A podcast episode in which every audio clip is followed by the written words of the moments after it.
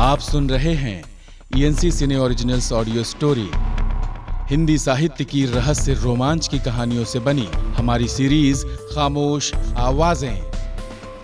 आज की कहानी, बीड़ी। सूत्रधार, अखिलेश पांडे। कहानी को आवाज़ दी है दीपक दत्त शर्मा, संजय सिन्हा, निशांत और Ram Roshan. Sound design, Kala studio. शुरू हो रहा है। ENC cine originals audio story presents Beedi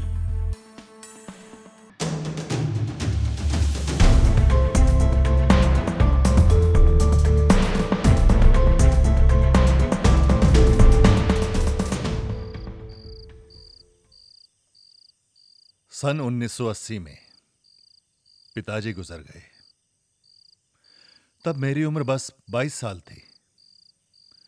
sir पे जैसे आसमान ही फट गया। इतना तक बोल के गहरी सांस ली आनंद भैया ने। आनंद भैया मतलब उनका नाम है श्रुतानंद आचार्य। पहले पहले हम लोग उनको श्रुता भैया बुलाते थे। सुनकर बहुत गुस्सा हो जाते थे। हिंदी के टीचर थे वो, इसलिए गलत हिंदी लिखने या बोलने से नाराज़ हो जाते थे। आँखें बड़ी बड़ी करके बोलते थे। संधि विच्छेद सीखा नहीं और बन गए टीचर। श्रुति जमा आनंद श्रुत्यानंद छोटे शब्द में ही बोलना है तो श्रुति भैया बोलो, या फिर आनंद? श्रुत्या कैसे हुआ भला? सोच के देखा तो लगा सच ही तो है। उसी दिन से हम उनको आनंद भैया बुलाने लगे। हम लोग मतलब जौनपुर के रजनीपुर गाँव के कमला पाठशाला के टीचर लोग। हमारी एक बार चुनाव में ड्यूटी लगी मिसरौली गाँव में। मेरे साथ थे अंग्रेज़ी के शिक्षक वेदांत और गणित के टीचर परिमल और आनंद भैया और मैं, यानी अनिमेश, भूगोल का शिक्षक। जून महीने के सुबह हम निकले ही थे कि हल्की हवा और आसमान में उमड़ घुमड़ रहे काले बादल हमारे सफ़र को और रोचक बना रहे थे। पहुँचते पहुँचते शाम हो गई। वैसे तो जगह ठीक ठाक थी, लेकिन हमें जिस जगह रोका गया, वो इलेक्शन बूथ के पास ही थी। आम के बाग के बीचों बीच बना राजा हरपाल सिंह प्राथमिक विद्यालय का जंग खाता टूटा फूटा बोर्ड और जगह जगह से टूटी फूटी दीवारें ये बताने के लिए काफ़ी थीं कि कम से कम घर से निकलते समय हमने इसकी कल्पना तो नहीं की थी। खैर एक माले की इस पाठशाला के आसपास कुछ घर दिखते तो हैं, और सुना है यहाँ एक छोटा मोटा बाज़ार भी लगता है, जहाँ शाम होते ही सन्नाटा पसर जाता है। पाठशाला के पास ही एक तालाब और एक बड़ा सा बरगद का पेड़ है, जिसके उस पार से दूर दूर तक खेत खलिहान और उसके सीने को चीरती हुई एक धुंधली सी रेलवे लाइन दिखती है। हम पहुँचे तो देखा खातिरदारी के नाम पर पाठशाला में ही रुकने की व्यवस्था थी। गाँव के ही कुछ लोगों ने चारपाई और कुर्सियों का इंतज़ाम कर रखा था। अपनी सुरक्षा के नाम पर हम सिर्फ़ टॉर्च और ओडोमॉस क्रीम लेकर आए थे। सुना था कि यहाँ मच्छरों का आतंक ज़्यादा है। रात के खाने में स्वादिष्ट चिकन और चावल की व्यवस्था की गई थी। खाना हजम करने के लिए हम सभी की गपशप की महफिल जम गई। गाँव का प्रधान अच्छा आदमी था। हमें कोई दिक्कत ना हो, इसके लिए उसने अपने लोगों को सख्त हिदायत दे रखी थी। जाते जाते प्रधान ने हमसे बोला, चौकीदार, रात में आपकी सेवा में तो रहेगा ही। बाकी लोग सुबह सुबह आपके पास आ जाएँगे। उस दिन पूर्णमासी की रात थी। हँसी मज़ाक करते करते नौ कब बज गए पता ही नहीं चला। चारों तरफ़ घुप अंधेरा और सन्नाटा था। जून की चिपचिपाती गर्मी में स्कूल के पीछे वाली खिड़की से देखा तो ऐसा लगा यहाँ दूर दूर तक कोई नहीं रहता। खैर, गर्मी सही ताज़ी हवा में सांस लेने के लिए हम सभी अपनी अपनी चादरें लेकर स्कूल की छत पर आ गए। पसीने से तरबतर हम सभी के पास हाथ पंखे का ही सहारा था। मैं अपनी टॉर्च और मच्छरों से बचने के लिए ओडोमॉस लेना भूल गया। उसके लिए मैं सीढ़ियों से नीचे आ गया। क्लासरूम में रखे बैग से अपना सामान निकालते समय टॉर्च की रोशनी में मेरी नज़र आनंद भैया के बैग पर पड़ी, जिसका चैन खुला था। और उनके कपड़ों के ऊपर मुझे एक बीड़ी का बंडल नज़र आया। हाथ में बीड़ी का बंडल लेकर मैं ऊपर की ओर चल पड़ा। मेरे हाथ में बीड़ी का बंडल देखकर वेदांत ने कहा तुम बीड़ी कब से पीने लगे अनिमेश? मैंने कहा यह मेरा नहीं है भाई ये तो आनंद भैया का बैग खुला था मैंने देखा तो इसे ऊपर ले आया। वेदांत हैरान रह गया और आनंद भैया की तरफ़ देखकर पूछा भैया आपसे तो बीड़ी की गंद भी बर्दाश्त नहीं होती और आप बीड़ी लेकर आए हैं। आनंद भैया कुछ क्षण के लिए मानो घबरा से गए हों और सबकी तरफ़ देखते हुए बात टालने की कोशिश की। लेकिन मैंने और परिमल ने जैसे ठान ली थी कि उनसे इस प्रश्न का उत्तर लेकर ही दम लेंगे। आनंद भैया थोड़ी देर चुप रहे और फिर हल्की सी मुस्कान के साथ बोले पगला ये मेरे लिए नहीं है। इसकी किसी और को ज़रूरत होती है। इसलिए मैं इसे अपने पास ही रखता हूँ। इस बात पर परिमल ज़ोर से हंसा और बोला मतलब ये जनहित के लिए है। जब किसी को ज़रूरत हो तो आपसे मांग ले। आनंद भैया कुछ समय के लिए शांत रहे और फिर बोले नहीं रे ये मेरे लिए नहीं मेरे पिताजी के लिए है। मतलब? सब एक साथ आश्चर्यचकित होते हुए बोले हम सभी जानते थे कि आनंद भैया के माँ और पिताजी दोनों बहुत पहले ही गुजर गए थे और बीवी के देहांत के बाद उन्होंने दूसरी शादी भी नहीं की और उनका कोई बच्चा भी नहीं था। स्वभाव से एकदम शांत और निश्चल फिर भी शौकीन इंसान के हिसाब से वो थोड़ा जाने पहचाने जाते हैं। बीच बीच में हमने उन्हें विलायती सिगरेट पीते हुए भी देखा है। लेकिन सिर्फ़ शौकिया। लेकिन बीड़ी से उन्हें परहेज है। बीड़ी की महक भी उन्हें परेशान कर देती है। कोई पास में भी पिए तो उन्हें गुस्सा आ जाता है। उस आदमी के बैग में बीड़ी का बंडल। किसी को भी ये बात हजम नहीं हुई। इस बात को लेकर हम सब उन पर दाना पानी लेकर चढ़ गए। पहले थोड़ा गुस्सा हुए, फिर उन्होंने कहा रुक भाई, सब बताऊँगा। पहले बैठ तो जाऊँ, इसके बाद तुम्हें पूरी कहानी बताऊँगा। आनंद भैया की इस बात को लेकर कौतूहल इस कदर था कि हम सभी जिस तरह से पूर्णमासी के चाँद के आसपास बादल घिरे रहते हैं, उसी तरह हम आनंद भैया के आसपास चौकड़ी मारकर बैठ गए। हमारी उत्सुकता का सागर हिलोरे मार रहा था। वो कहते हैं ना, सागर की आती लहरों को किनारे बैठा दार्शनिक व्यक्ति ही समझता है। उसी तरह हमारी उत्सुकता के बीच आनंद भैया ने अपनी विलायती सिगरेट निकाली। हालाँकि हम में से सिर्फ़ वेदांत ही सिगरेट का शौकीन है। खैर, बातों बातों में ही आनंद भैया और वेदांत ने सिगरेट निकाली और पीना शुरू कर दिया। पूर्णमासी के चाँद की भीनी रोशनी में सिगरेट के धुएँ के छल्ले साफ़ दिखाई पड़ रहे थे। हमारे चेहरे पर ज़बरदस्त उत्सुकता के हाव भाव थे। आनंद भैया ने बोलना शुरू किया। पिताजी का देहांत 1980 में हुआ। मतलब क्रिकेट वर्ल्ड कप के ठीक एक साल बाद। मेरी उम्र तब 22 साल थी। समझ में आ रहा है ना? तब आसमान टूट पड़ा था सर पे। हम लोगों का घर सिगरा मऊ में था। पिताजी पास के पोस्ट ऑफ़िस में पोस्ट मास्टर थे। उस समय उनकी तनख्वाह भी कुछ ज़्यादा नहीं थी। क्योंकि बहुत सी मन्नतों के बाद में पैदा हुआ था, इसलिए माँ बाप का कुछ ज़्यादा ही दुलारा भी था। माँ घर गृहस्थी के कामों में लगी रहती और पिताजी रोज़ाना की तरह पोस्ट ऑफ़िस। किसी तरह राम भरोसे घर परिवार का खर्च चल ही जाता था। और इसी समय पिताजी को एक अजीब सा शौक लगा। उन्होंने इलाहाबाद से न जाने किस तरह किताबों के पार्सल मंगवाना शुरू कर दिए और फिर शुरू हुआ रात रात भर किताबों को जाग जाग कर पढ़ने का सिलसिला।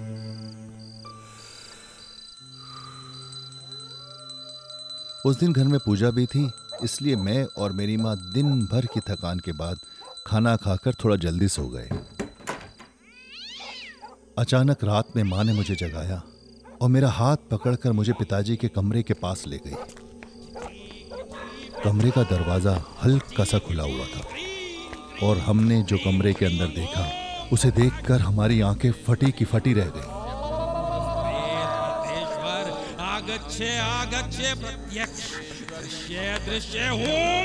चारों तरफ़ मोमबत्ती की रोशनी और धूप बत्ती के धुएँ के बीच पिताजी कुछ अजीब सी आवाज़ें निकाल रहे थे। कभी आँखें बंद करके साधना में लीन हो जाते तो कभी अगले ही पल ताली बजाकर कमरे में नाचना शुरू कर देते। अजीब सी तरह की आवाज़ें कमरे से लगातार बाहर आ रही थी। हमारी हिम्मत ही नहीं हुई कमरे के अंदर जाने की। दबे पाँव मैं और मेरी माँ वापस आकर चुपचाप सो गए। लेकिन हम दोनों की ही आँखों से नींद एकदम गायब थी। उसी समय आनंद भैया की बात काटते हुए परिमल बोला भैया आप बोलते रहिए मैं थोड़ा बाथरूम होके आता हूँ। परिमल के जाने के बाद आनंद भैया ने फिर से अपनी बात शुरू की। बाद में आसपास के लोगों से पता चला कि पिताजी उन लोगों से प्रेत विद्या के बारे में बातें करते थे। ये बातें हमें उनके करीबी दोस्तों से भी पता चली थी कि पिताजी ने प्रेत विद्या का अभ्यास शुरू कर दिया है। एक तो कोड़ और ऊपर से खाज। मतलब हमारी खुद की ज़रूरतें बामुश्किल पूरी हो पा रही थी और उसमें पिताजी ने ये प्रेत विद्या का अभ्यास शुरू कर दिया। उस समय मैंने अपने स्कूल की पढ़ाई करके कॉलेज जाना भी शुरू कर दिया था। परिवार में भी ज़रूरतें बढ़ रही थी। दूसरी तरफ़ पिताजी के इस प्रेत विद्या के अभ्यास ने हमें और मुश्किलों में डाल दिया था। वो तो पोस्ट ऑफ़िस की सरकारी नौकरी थी, इसीलिए खींच खांच कर चल भी रही थी। किसी दूसरी जगह होते तो कब के बाहर निकाल दिए जाते। माँ बहुत रोई खाना पीना छोड़ दिया। पिताजी को समझाने की तमाम कोशिशें करके देख ली, लेकिन सब नाकाम। दिनों दिन मेरे और मेरे पिताजी के बीच दूरियाँ भी बढ़ती जा रही थी। एक अच्छा भला, सुंदर दिखने वाला आदमी दिन प्रतिदिन अंधेरे की तरफ़ खिंचा चला जा रहा था। हालात ये थे कि एक बार ही देखने में उन्हें किसी को भी डर लग जाए। सुंदर चेहरे की जगह अब काला और कमज़ोर शरीर, लाल आँखें, गले में ढेर सारी पत्थरों की माला, बड़े हुए नाखून, माथे पर लंबे चौड़े तिलक के निशान और शरीर पर काले कपड़े का ही पहनावा हमेशा पहने रखते थे। धीरे धीरे उन्होंने लोगों से मिलना जुलना भी बंद कर दिया। और बाद में तो अपने कमरे से निकलना भी छोड़ दिया। अब तो लोग भी बोलने लगे थे कि तुम्हारे पिताजी ने पिशाच सिद्धि प्राप्त कर ली है। घर परिवार की हालत डामाडोल हो रही थी। पैसा आना तो दूर की बात। गुस्से और नफरत की वजह से मैं अपने पिताजी से दूर होता चला गया। अब तो बहुत ज़रूरत पड़ने पर ही उनसे बात हो पाती थी। फिर भी वो मुझसे बहुत प्यार करते थे, मुझे देखकर हँसते थे और कहते थे तुम चाहे कितना ही गुस्सा हो अपने चले जाने के बाद भी मैं तुम लोगों का अच्छा ही करूँगा। अच्छा बुरा सब मैं ही देखूँगा। परिमल की सीढ़ियों से आने की आहट हुई। परिमल हम लोगों के पास आकर बैठ गया और बोला अरे ये चौकीदार को बीड़ी पीने के लिए हम लोगों का ही बाथरूम मिला था। आनंद भैया ने परिमल की तरफ़ देखा और हंसकर फिर से अपनी बात शुरू की। सन 1980 फरवरी का महीना। अचानक पिताजी गुजर गए। बस तीन दिन का बुखार इसका कारण बना। ऐसा लगा जैसे समय थम सा गया है। कुछ ही दिनों बाद पिताजी की जगह माँ को पोस्ट ऑफ़िस में नौकरी भी मिल गई। और एक साल बाद मुझे भी एक बहुराष्ट्रीय कंपनी में नौकरी मिल गई। पिताजी के गुजर जाने के बाद कुछ अप्रत्याशित तरीके से सारी ज़िंदगी पटरी पर लौटने लगी। बिखरे हुए संसार में फिर से रौनक लौटने लगी। मेरी मेरी नौकरी भी कुछ अजीब ही किस्म की थी। जगह जगह घूमना पड़ता था। आज यूपी, कल बिहार, कभी मध्य प्रदेश। ऐसा लगता था जैसे सारी ज़िंदगी बस घूमने के लिए ही बनी है। महीने के शुरुआत में ही मैं ढेर सारी टिकटें और कुछ दवाओं के साथ निकल पड़ता था, सेमिनार के लिए। मेरी कंपनी आयुर्वेदिक दवाएँ बनाती थी। इसी वजह से जाने माने डॉक्टरों से मिलना जुलना, आना जाना यह सब लगा ही रहता था। दवाओं की बिक्री भी शुरू हो गई थी। पैसे और दवाइयों के साथ मैं इधर उधर घूमता ही रहता था। पहले पहले तो खराब नहीं लगा। कम उम्र, नई जगह और ढेर सारा पैसा। वो भी नकद। और क्या चाहिए? बताओ भला। सारी चीज़ें एक सपने के जैसे लग रही थी। फिर कंपनी से खबर आई कि इस बार सेमिनार बिहार के पूर्णिया ज़िले में है। पूर्णिया का नाम तो सुना ही होगा तुम लोगों ने। आनंद भैया बोले मैंने पूर्णिया के बारे में जितनी जानकारी थी सब बता दी। पहले वहाँ जंगल था फिर खेती बाड़ी और फिर व्यवसाय से वहाँ विकास होने लगा। सिगरेट का एक लंबा सा कश लगा के धुएँ का एक गुबार छोड़ते हैं आनंद भैया। इस बार सेमिनार पूर्णिया में था। पहले तो मेरा मन ही नहीं हुआ जाने का। ऑफ़िस के लोगों से सुना हुआ था पहले ही कि पूर्णिया में डकैत है आतंक है। पेड़ों को काट काट कर सड़क पर डाल देते हैं, लूटपाट करते हैं। ये सब बातें वहाँ बहुत ही आम थी। इसी कारण नकद, पैसा और कीमती सामान लेकर वहाँ से गुजरना खतरे से खाली नहीं था। और डरने की बात यह थी कि जिस दिन सेमिनार था, ठीक उसके अगले दिन सुबह सुबह मुझे कटिहार स्टेशन ही पहुँचना था। वहाँ से पटना की ट्रेन पकड़नी थी मुझे। पूर्णिया से कटिहार का रास्ता कम से कम 35 किलोमीटर तो है ही। और रास्ता मतलब जंगल से गुजरता हुआ हाईवे। रास्ते में दो छप्पर के टूटे हुए घर हैं, जिनमें लालटेन दिखाई पड़ती है। ऐसे में कौन भला आदमी है, कौन डकैत है, इसकी पहचान करना बड़ा ही मुश्किल है। और मेरे साथ कंपनी का नकद पैसा भी किसी मुसीबत से कम नहीं था। बहुत ही ना नुकुर करने के बाद मैं राज़ी हुआ। शुक्रवार को सेमिनार खत्म करने के बाद पूर्णिया के होटल में लौटा। तो घड़ी की सुइयाँ रात के नौ बजा रही थी।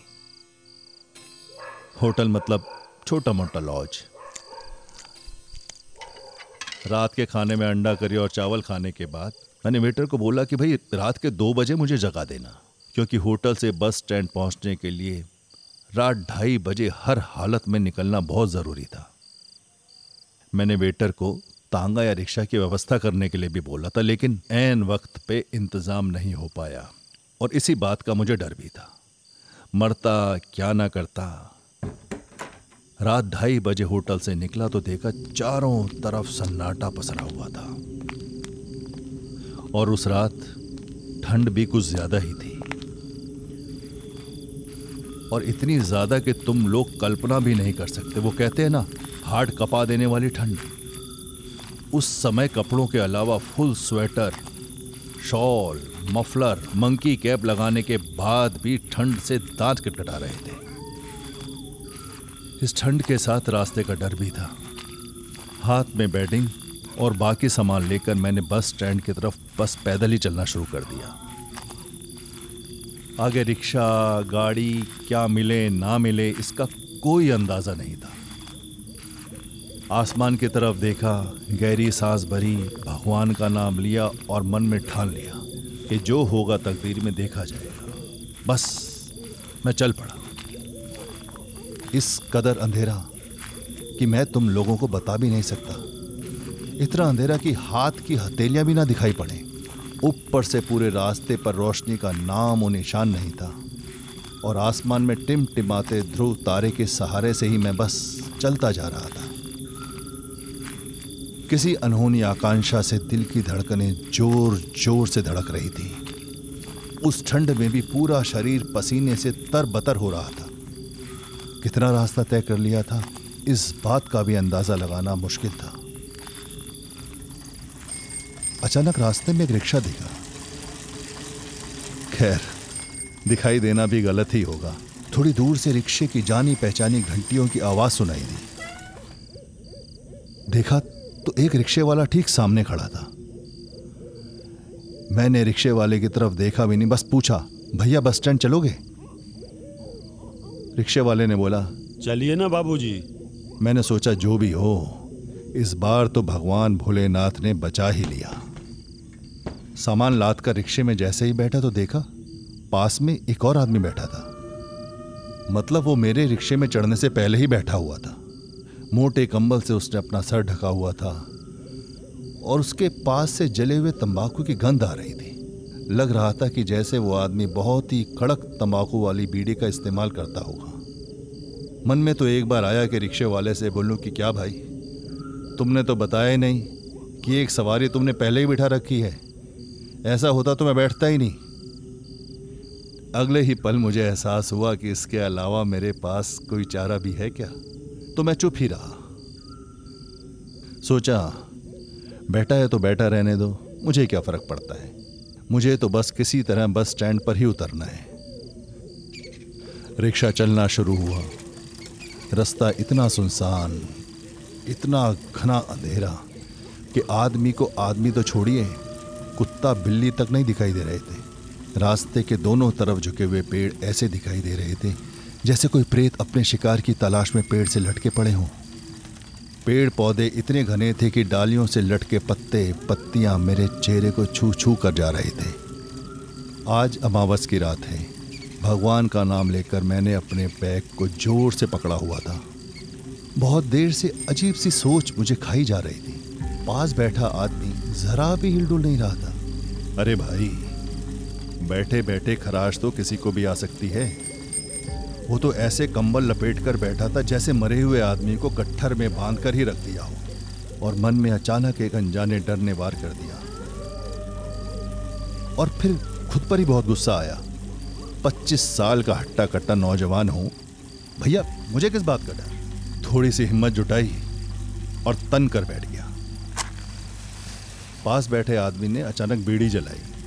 ओह, फिर वही वाहियात गंध।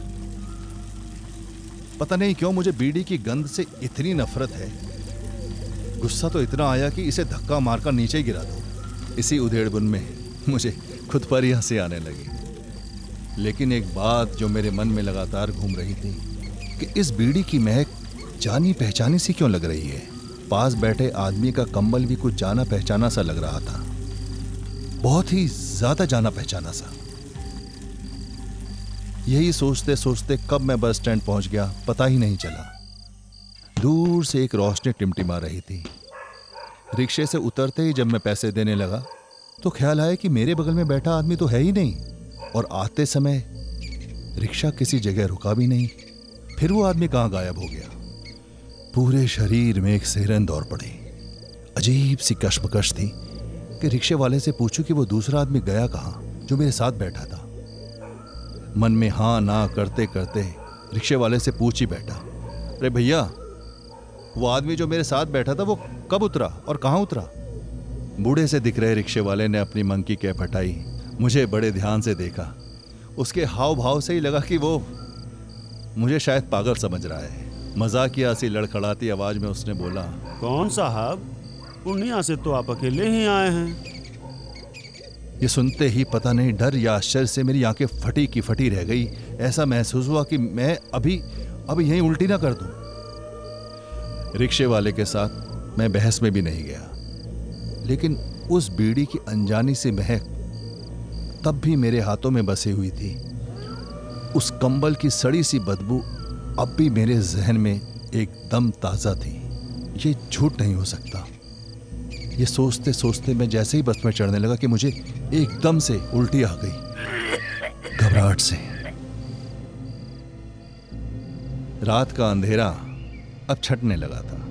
चिड़ियों की चहचहाहट बता रही थी कि भोर होने ही वाली है। बस चलने लगी। खिड़की पर सर झुकाए सुबह की ठंडी हवा मेरे बिखरे बालों को और बिखेर रही थी। समझ में आया कि पिताजी आज भी अपनी बात पर अटल है। चाहे कितना ही गुस्सा हो अपने चले जाने के बाद भी मैं तुम लोगों अभी तक मुझे छोड़कर नहीं गए वही कंबल की महक वही स्पर्श मैं खूब पहचानता हूँ। मेरी आँखें भर आई। थोड़ी देर तक सब खामोश बैठे रहे यानी मैं वेदांत और परिमल। आनंद भैया की कहानी का चक्र ऐसा चल रहा था कि हम सभी को समय का ध्यान ही नहीं रहा कि कब पूर्णमासी का चाँद हमारे सर के ऊपर आ गया। और हम सब की परछाइयाँ इतनी लंबी दिख रही थीं कि कोई भी डर जाए। चारों तरफ़ के दूधिया वातावरण से मानो आसपास का इलाका नहाया लग रहा था।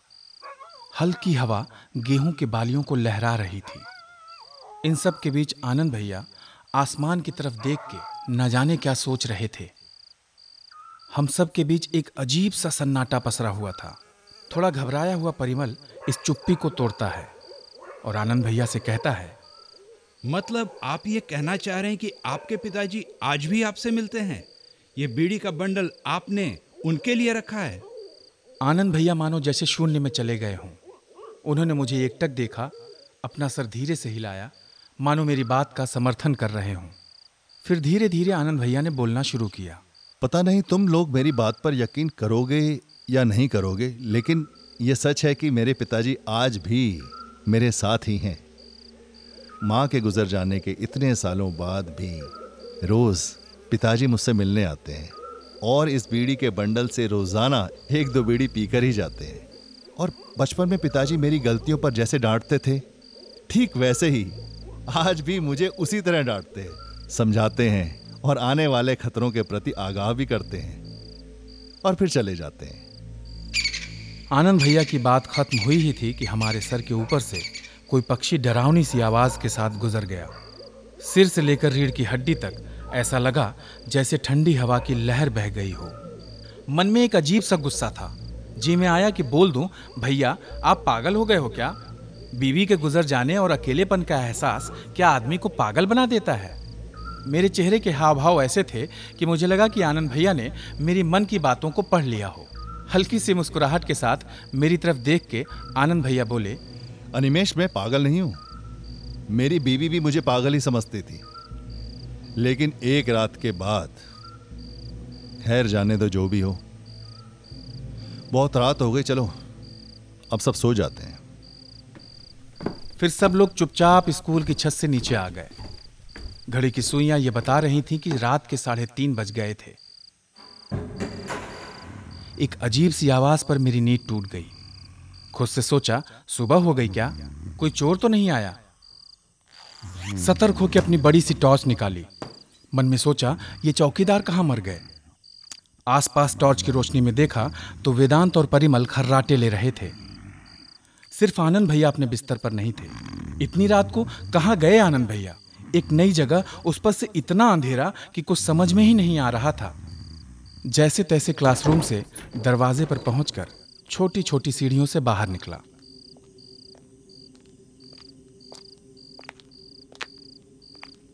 बाहर पहले जैसी ही चाँद की रोशनी थी। चाँद की रोशनी इतनी तेज थी कि जैसे धूप निकली हुई हो। बरामदे से थोड़ी दूर खेल का वो छोटा सा मैदान और थोड़ी दूर पर तालाब के पास वो बड़ा सा बरगद का पेड़। जहाँ से वो अजीब सी आवाज़ आ रही थी। ऐसा लगा जैसे कोई दबी आवाज़ में बात कर रहा है। टॉर्च की रोशनी में मैं आगे बढ़ने लगा। मेरे लिए देखा तो बरगद की पेड़ की ओर पीठ किए हुए आनंद भैया खड़े हैं। लगा जैसे हाथ हिला के किसी को कुछ समझा रहे हों। जो मेरे मन की लगता है वही चौकीदार है। पता नहीं लेकिन इतनी रात आप ये यहाँ पे क्यों आया? को भी जानते हैं। उन सवालों के जवाब को भी जानते हैं। मुझे ये सोचकर भी इतना अच्छा लगता है कि मेरे बाबा आज भी मेरे साथ हैं। बेटा, मुझे भी इस बात का दुख है कि जीते जी तुम मुझे जान नहीं पाए। तुम्हारी माँ और तुम मुझे हमेशा गलत ही समझते रहे। पास जाते ही एक अजीब सी गंध नाक में घुल गई। हाँ ये तो तमाकू की गंध है। शायद कोई बीड़ी पी रहा है। इसी कारण से शायद आनंद भैया उसे डांट रहे हैं। आनंद भैया के गले की आवाज़ कुछ अजीब सी लग रही थी जैसे नरम लहजे में कोई किसी को समझा रहा और डांट के साथ कोई भारी आवाज़ उसे चुप करा रही हो। अजीब लगा इस समय आनंद भैया किससे बात कर रहे हैं? आज तो आप मैं हमेशा हमेशा तुम्हारे साथ हूँ किसी भी परेशानी में, ज़िंदगी के किसी भी अकेलेपन में, खुद को कभी अकेला मत समझना। आनंद भैया पीछे मुड़कर मेरी तरफ़ देखे। ये क्या? ये कौन? मेरी नसों में अजीब सी सिहरन दौड़ गई। ऐसा लगा पूरे शरीर का खून उल्टा दौड़कर मेरे सिर के बीचों बीच आकर जम गया हो। ये मैं क्या देख रहा हूँ? आनंद भैया का वो हंसता हुआ चेहरा कहाँ गया? उनकी आँखें सूजकर लाल सी हो गई। ऐसी भयानक आँखें मैंने ज़िंदगी में नहीं देखी। रूह कपा देने वाला चेहरा मेरे सामने था। लगा जैसे मैं बर्फ़ सा जम गया हूँ, बदहवासी चेहरे पे थी। शब्द मानो दिलो दिमाग से उड़ गए हूँ। ऐसा लगा जैसे पूरा शरीर पसीने से नहाया हुआ हो। सामने जो चेहरा था, वो अस्सी साल के बूढ़े आदमी का था। ये क्या? होठों पर एक जलती हुई बीड़ी और हवा में तैरते हुए ये धुएँ के छल्ले। ऐसा लगा सामने जैसे कुछ था ही नहीं, सिर्फ़ सन्नाटा। सब कुछ जैसे घूमने लगा हो। आँखों के सामने अंधेरा सा छा गया। लगा जैसे होश खो सा रहा पता नहीं कब मैं बेहोश होकर नीचे गिर पड़ा। अगले दिन सुबह बेहोशी की हालत में मैं बरगद के पेड़ के नीचे मिला। शरीर में कुछ जान बची ही नहीं थी। उस बार इलेक्शन ड्यूटी भी नहीं कर पाया। मुझे हॉस्पिटल में भर्ती किया गया। ठीक होने के बाद पता चला कि हॉस्पिटल में भर्ती होने से लेकर दवाओं तक की पूरी ज़िम्मेदारी निभाई थी। हमारे अपने आनंद भैया।